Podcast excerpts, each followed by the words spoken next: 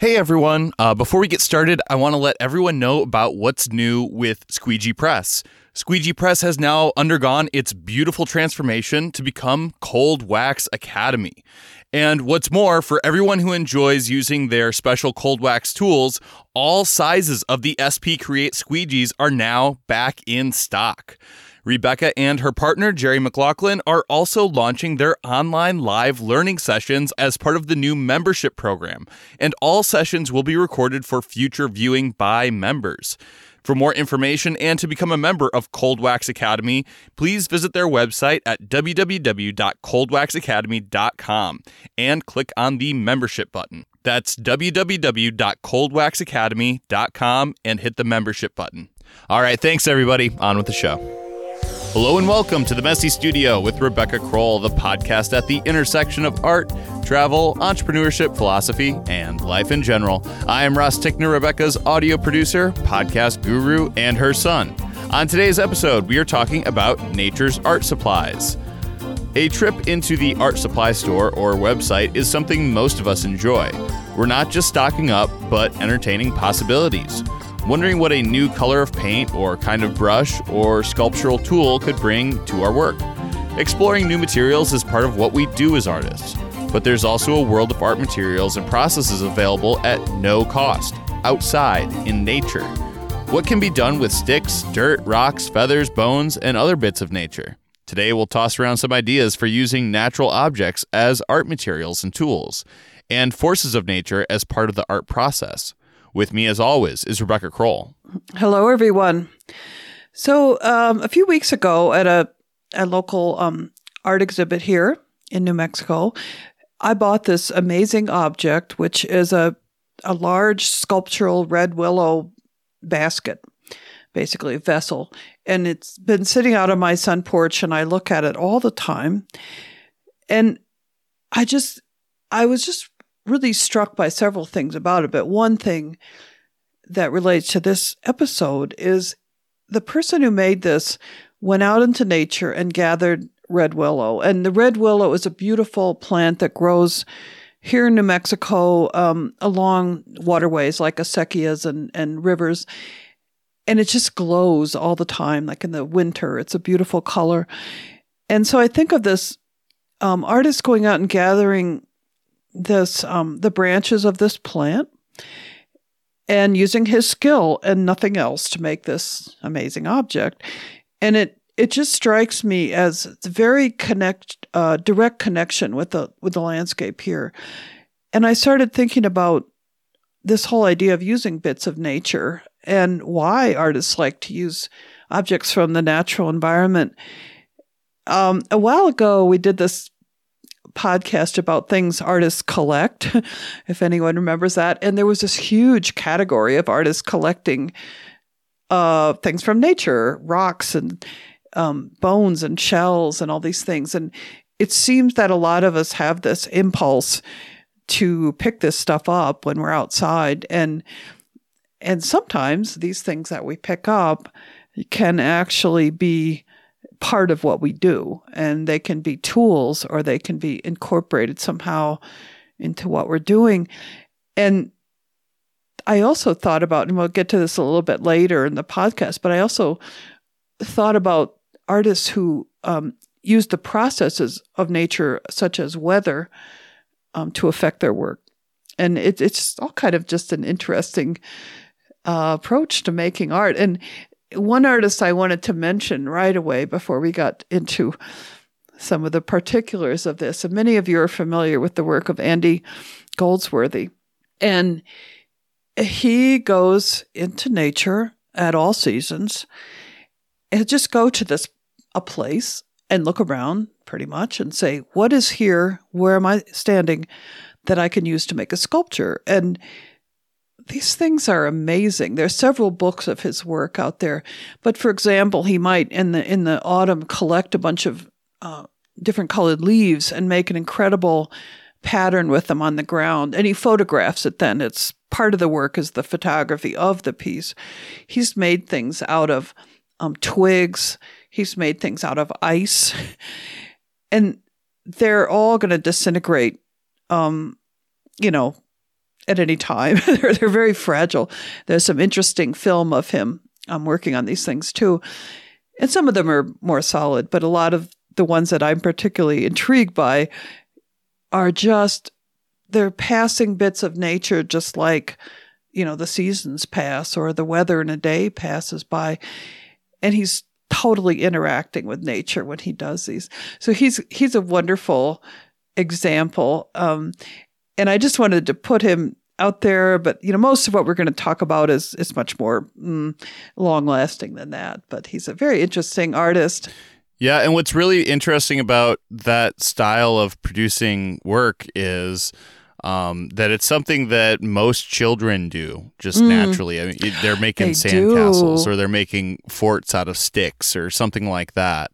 Yeah. And it's something that, uh, you know, almost everyone I think listening to this podcast has probably done. Um, yeah. But not, but to, to take it to that next level of, you know, doing it professionally and have you know making something that's a little bit more intricate and um, you know a little bit more sophisticated is uh, is really interesting. Yeah, it does seem to be kind of a, a primal or sort of elemental urge that, like you say, kids do this. I remember making little, um, sort of like little fairy houses or something out of sticks and bits of moss, you know, just being totally uh, intrigued by that when I was a little and I was outside.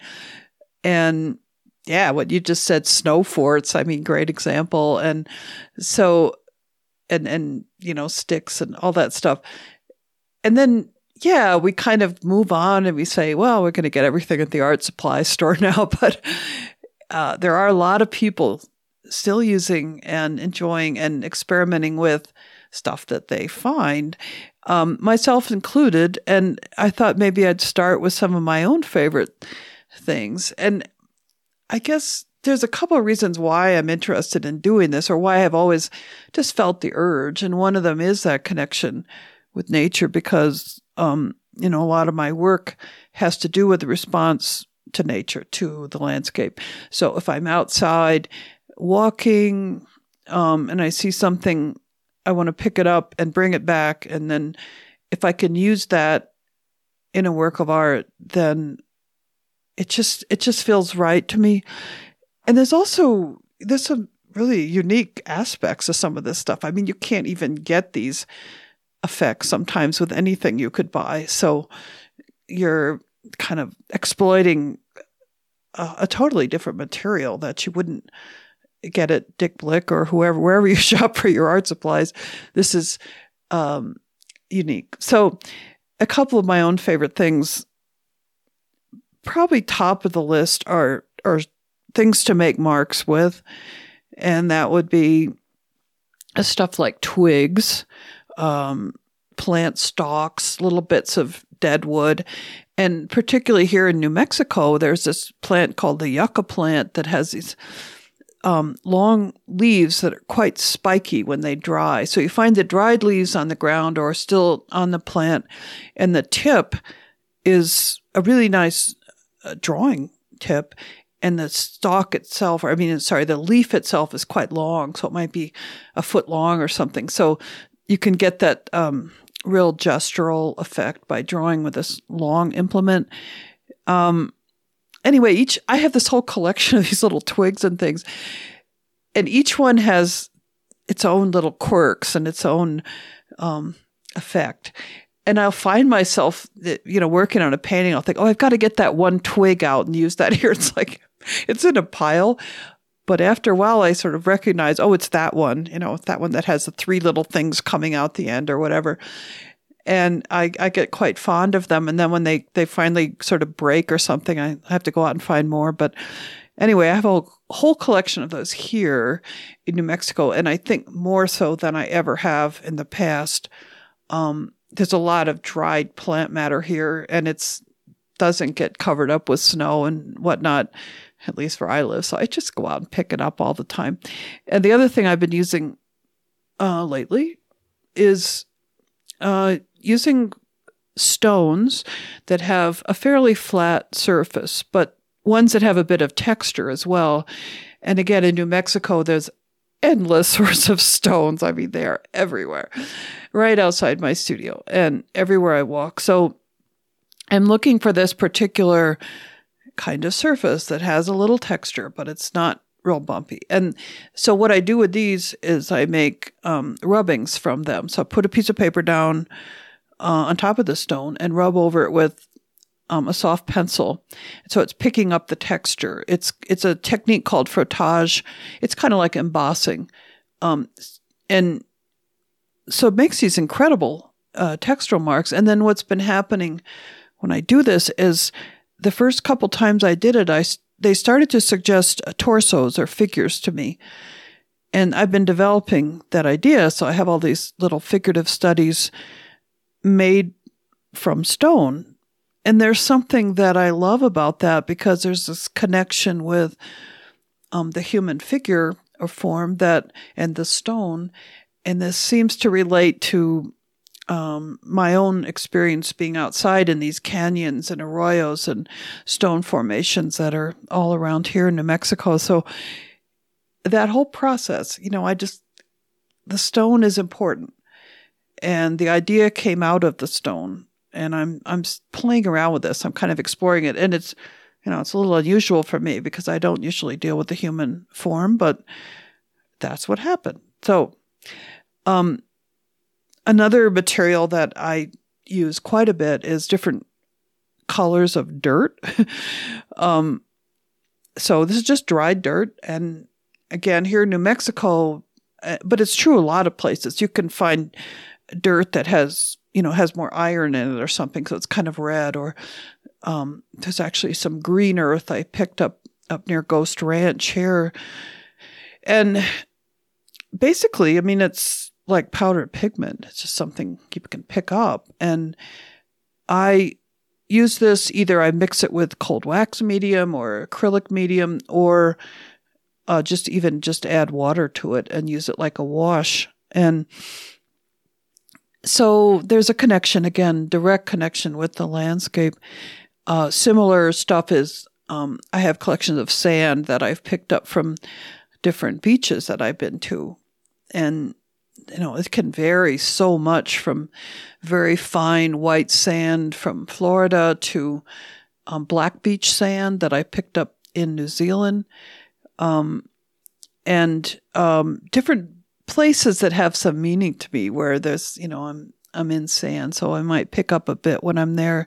Yeah, sand is one of those things that has just incredible variation based on oh, location. It's amazing. Um, I, I remember I was in uh, the Bahamas at one point, and there were pink sand beaches. Oh wow!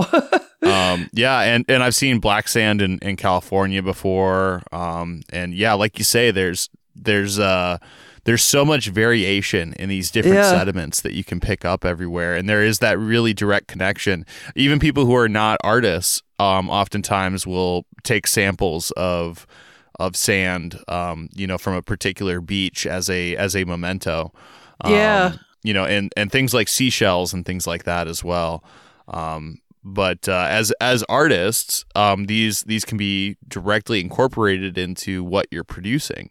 Um, Absolutely, um, and give the work a little bit more of a connection, a little bit more meaning. Yeah, there's that that you know, it's kind of a personal memento, personal memento that you put into your work. And again, with the sand, the same with the dirt or the soil is, um, you know, I would typically mix it with cold wax medium myself, but you could anything that'll kind of bind it together and adhere it um, to your surface or whatever you're going to do with it, it is going to work. Um, and the yeah, like you say, the colors of sand. Oh my god, like um, that black that black sand.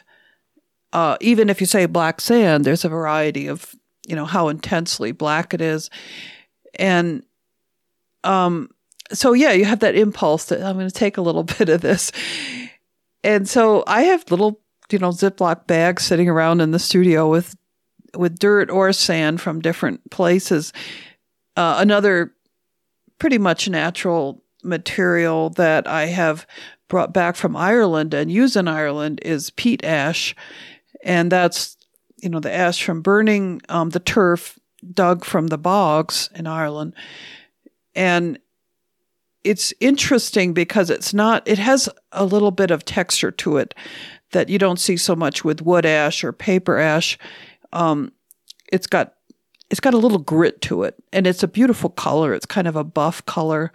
And I have to give credit to, um, I'm sorry, I don't remember her name, but a student in one of my workshops there came in one day with stuff she'd taken from the fireplace and said, Hey, look at this. You know, we're going to use this. And it sort of caught, caught on in the class and a lot of people started playing around with it.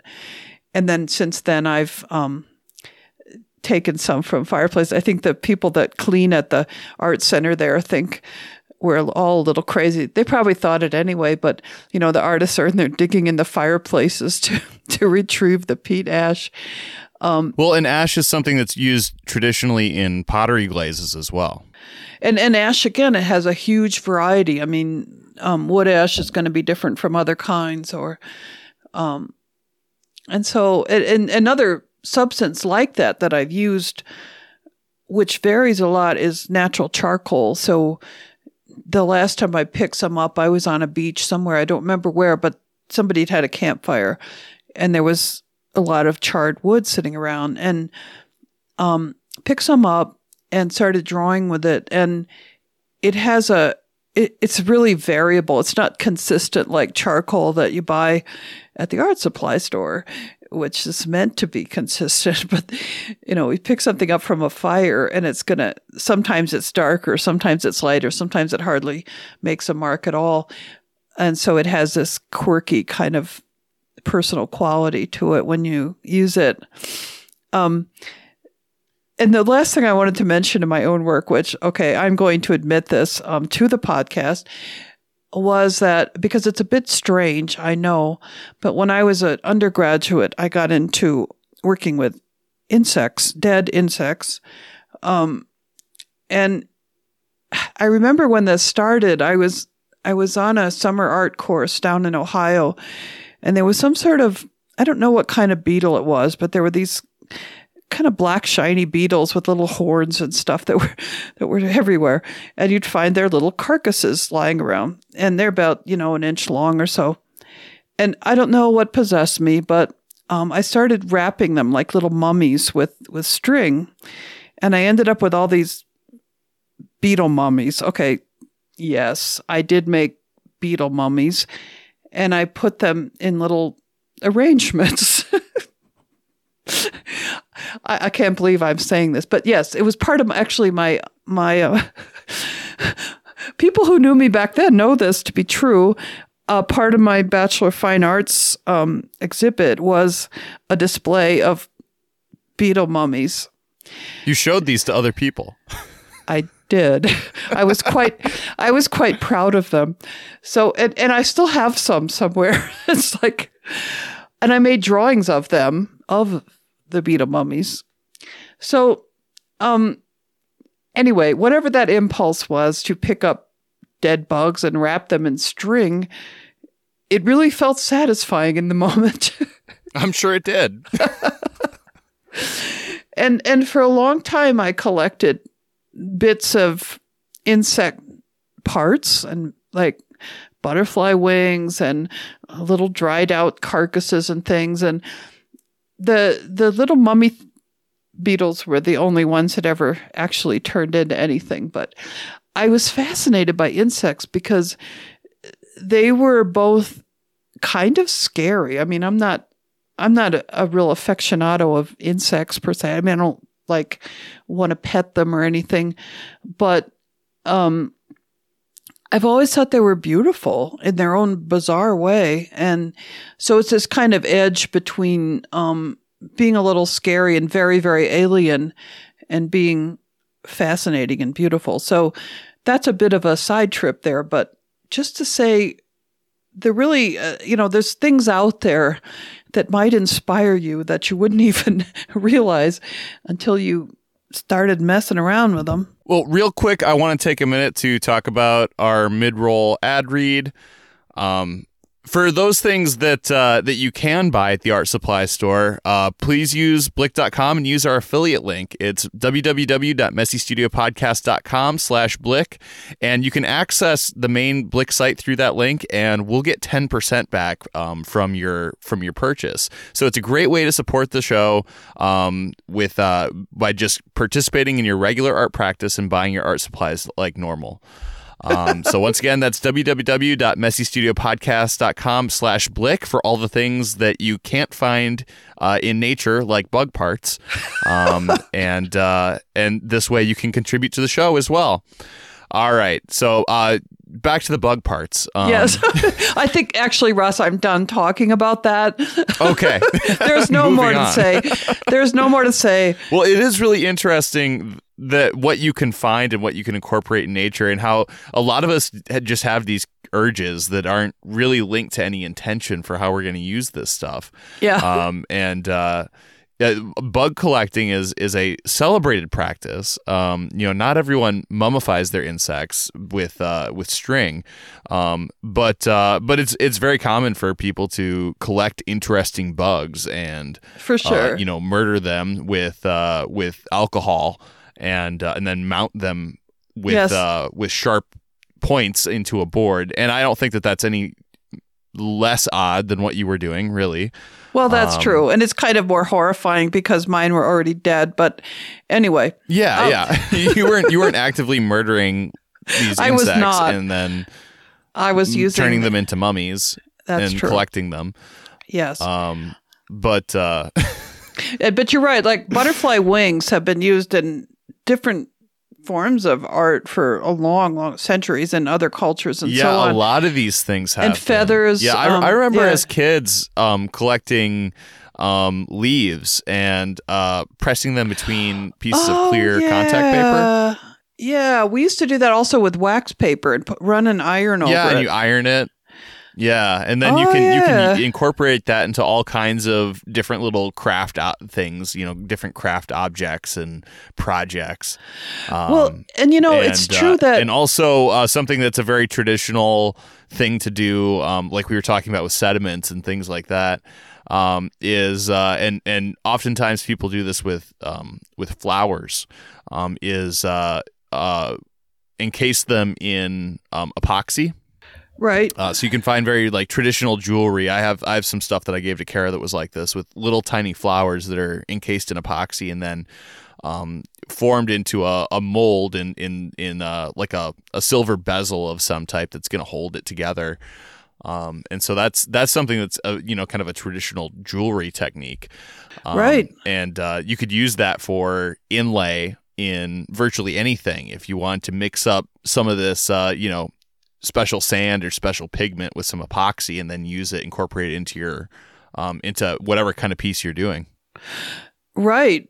And yeah, there's this whole realm of of craft use of natural objects and uh, kids and, and little projects for children, uh, like the leaf um, things, and you put them in the window and and it's they're you know kind of um, I think again getting back to that urge to to take bits of nature and preserve them somehow because there's this beauty that you know in some ways we can't achieve as artists. Sometimes I look at um, rocks or shells or anything like that and I think why do I bother? You know, why do I bother trying to make art when these incredible bits of nature are everywhere, you know? And so there's this kind of human desire to grab onto them and do something with them and make them our own. Yeah, and, take things that are already beautiful and already made by nature. Yeah. um, and and we but then as artists we can take them and we can elevate them. We can yeah. um, mix them with some human intention and some um, you know, some ingenuity, and we can create things that are uniquely human out of natural objects. Yeah, true enough. Um, yeah, so I, I wanted to run through a few other ideas of um, ways that artists use natural materials, not myself so much, but things I've seen in other people's work. Um, so a lot of people figure out how to use leaves and grasses for for printmaking. Like you can ink them up and press them in onto paper, or uh, you know, press into something soft like clay. Um, I mentioned mixing things with cold wax medium or acrylic medium. Really, anything that's um, dried organic matter, you can do that with. Uh, clay artists often dig natural clay, you know, just going out into the landscape and finding it. Uh, there's an art form that's kind of intriguing that, in which you actually take a dead fish and ink up the fish and make prints with it. Some of those are quite beautiful, and it doesn't have to be a fish. It could be um, other forms of sea life or something else. It's, um, yeah, I don't want to go into that too much, but it's. I know people that do this. Um, making ink or dye out of natural plants. Um, walnut ink is a, is very popular for drawing, and I've even taken just a recently just picked up a walnut off the ground, peel it.